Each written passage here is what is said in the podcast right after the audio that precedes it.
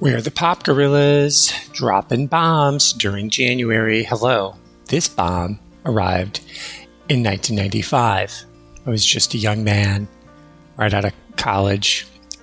I didn't know what I was going to do. I was wandering, drifting aimless, some may even say.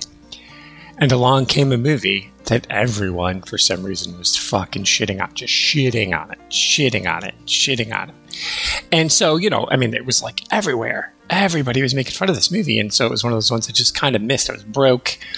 I didn't see it right away. But back then, there used to be a thing called second-run theaters, where you could go and see movies at a discounted price. So Waterworld came to a discounted theater. I spent $1, and boy, was I so glad I did. I loved this movie. Now, yeah, sure, it's 3 hours long. The critic reviews are, you know, Metacritic keeps it just above 50%. The big thing that everybody hated about this movie in advance was, number one, it was almost 3 hours long, which is actually quaint to think that people were mad about 3 hour movies when everybody seems to put out a 3 hour movie whatever the fuck they want to now.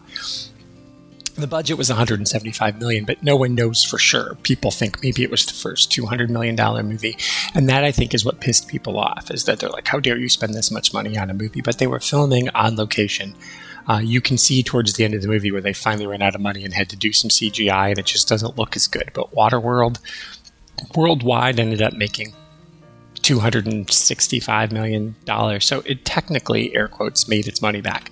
But it just didn't have a chance. It was never going to get what anybody wanted it to be, because everybody said it sucked just because it spent a lot of money. And it was just, that was it. It was just unheard of at the time to spend that much money. And sure, there's some problems with how is it that the smokers can still smoke, and how is it whatever. And there's lots of how questions. But overall, it was an ambitious movie that actually was pretty prescient today, I would say.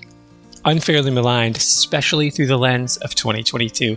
Go watch Waterworld and see how aware of where they thought everything would head they were. I mean, they were totally spot on. So, unfairly maligned, Waterworld. Don't forget to subscribe, because you never know when the pop goes. We'll strike next.